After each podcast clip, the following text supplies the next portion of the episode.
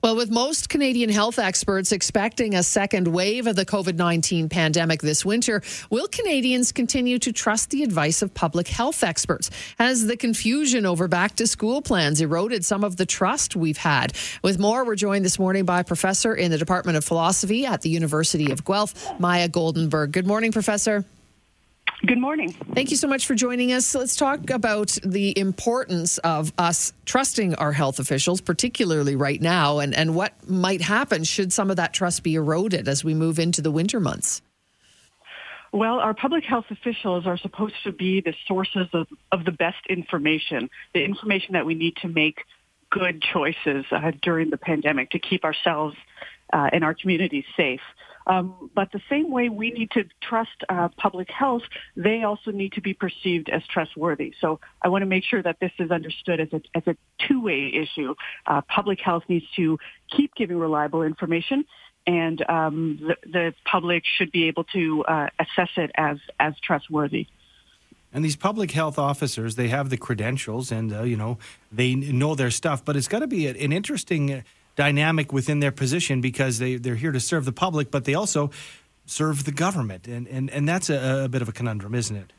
Right. And that's a difficult position that public health officers are put in. On the one hand, they are part of the government body. On the other hand, as scientists, they're supposed to be removed from the politics. They're certainly not using their public health credentials to further a political agenda. Until now, we saw good examples of, of this. Dr. Hinshaw has done a really good job of making herself present and available to the public, and there's been a lot of public trust in her for that reason. She wavered a little bit uh, over back to school when uh, when there was that uh, walk back on social distancing around classrooms. I know that's a big issue in Alberta right mm-hmm. now.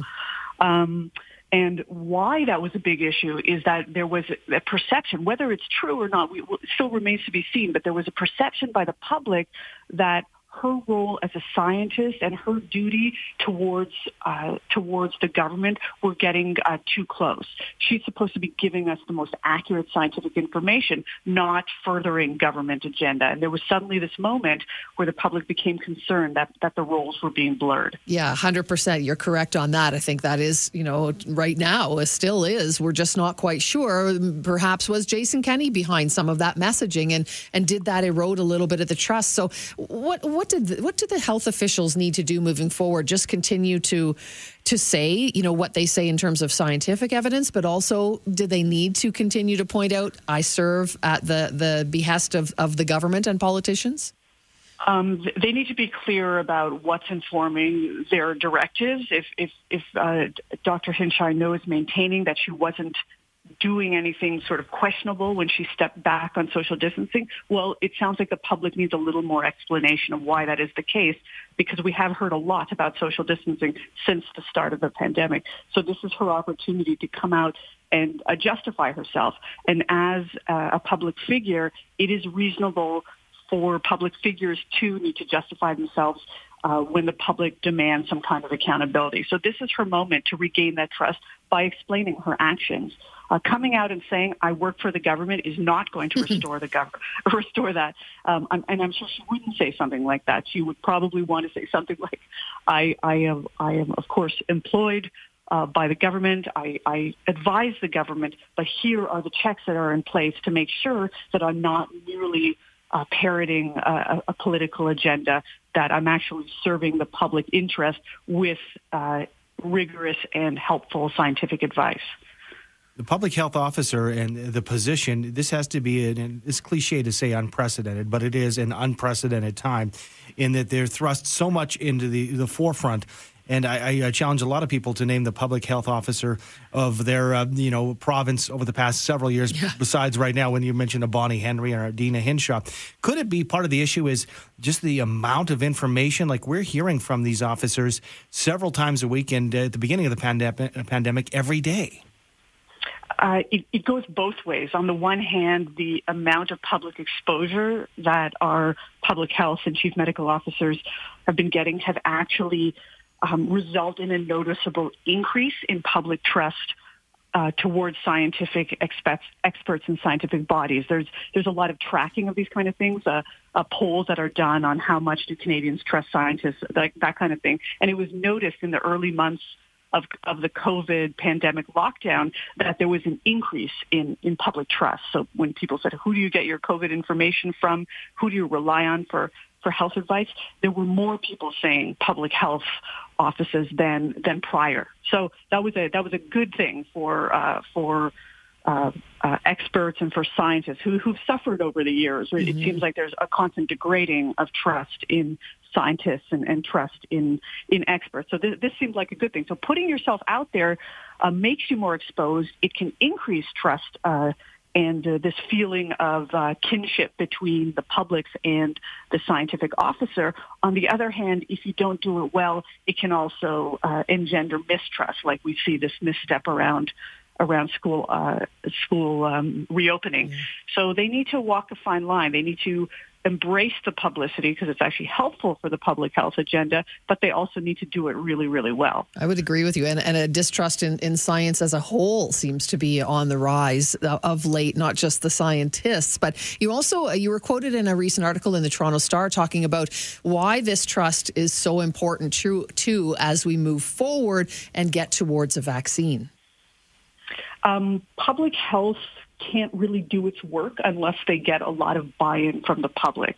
So the, the work, so my, my background is I do, I do work on vaccine hesitancy. I've spent years looking at why it is that, uh, that some parents are not trusting of recommendations around vaccinating their children. And, uh, and it always points to an issue of, of public trust. Public health cannot do its work unless they've got buy-in from the public. So it's not just about having really the best science, but it's also about convincing the public that their directives are the ones that, that they need to follow. So that was true before uh, COVID, and it's going to remain that way. So if you are somehow squandering the public trust, let's say getting uh, getting scientists involved in scandals or giving direction on school reentry that seems overly political, then you lose that public trust, and you need that later on when we do, you know, when flu season comes around and we're going to want people to get influenza vaccine, uh, when a COVID vaccine comes out and we're going to want high coverage of that, you need to bank on that public trust. And, and public trust is a precarious thing. You have to you have to earn it and you have to maintain it. Thank you so much for your time this morning. We appreciate it. Thank you very much. That is Professor Maya Goldenberg in the Department of Philosophy at the University of Guelph. And I can't say enough good things about Dr. Deena Hinshaw. I mean, and and, and to Agree. my to my point in my uh, I think uh, the second last question we had with Maya there. Um, when you're on that much, you're gonna you know be you know maybe make a misstep or have things misconceived because there's so much information out there. And she really has been so solid. And really, at the beginning of this, when there was so much confusion and we just didn't know what was happening, there she was, Dr. Deena Hinshaw, as the voice of reason here in this province. And I think because she spoke so calmly and mm-hmm. slowly and with such authority, it really helped us all feel better and, and feel positive and, and know that we were in good hands. And I think we still are. And who would want to have that job? Oh, she er- earned a bonus. I Somebody think, get her an ice cream cake. You're not kidding. It's 617. It's time for helicopter traffic for West District by Truman, a community connected to its city. Following Macleod Trail out of Walden and Chaparral, you've got an 18 minute drive into downtown. The only real slowdown that I'm seeing is uh, just past Heritage Drive for that ongoing bridge work. A little bit bumpy getting across that bridge deck, but uh, Elbow Drive, 14th Street, both great options up to Glenmore. Blackfoot Trail, I'm seeing a delay free drive so far, all the way between Deerfoot and Southland Drive. Deerfoot Trail itself, a nine minute drive southbound off the QE2 from Airdrie down towards Memorial Drive. And northbound lane sitting pretty wide open so far from Stoney Trail out of McKenzie Towne and McKenzie Lake up towards 17th Avenue, but we'll definitely keep an eye on it. It's been pretty busy this whole week. Don't settle for less than 99% coverage. With TELUS, you get far better mobile coverage in Alberta than with Shaw's Freedom Network. Visit TELUS.com slash network for the 770 CHQR traffic helicopter. I'm Brady Howard.